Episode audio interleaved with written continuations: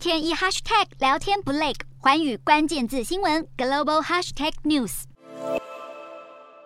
难得看见干涸的湖床裸露在外，许多民众也悠闲地在湖床上散步玩水，拜访因干旱而浮现的佛像古迹。中国高温干旱持续，长达六十多天的少雨天气，让中国最大淡水湖江西鄱阳湖的水位持续走低，湖体面积已经从原本的四千平方公里缩小至不到六百平方公里。鄱阳湖星子站的水位也在十九日跌破十公尺，打破一九五一年以来最快进入低枯水期的记录。干旱灾情下，最大的受灾户非农民莫属。气象台官员表示，目前监测到农作物的高温热害指数已经达到一九八一年以来最高。其中干旱严重的江西省，预估作物受灾面积超过三十三万公顷，直接经济损失更高达二十四点一亿人民币。降雨不足还导致四川水力发电能力下降，重庆因此宣布全市进入省电模式。当地民众难耐高温又被限电，只好涌入百货公司和地铁站吹冷气。重庆限电原本预计要在二十四日结束，没想到当局却在截止之前又发出延长通知。许多企业面对供电限制，不得不降低产能运转，像是德国福斯汽车和鸿海集团旗下的富士康，都透露暂时先关闭四川的厂房。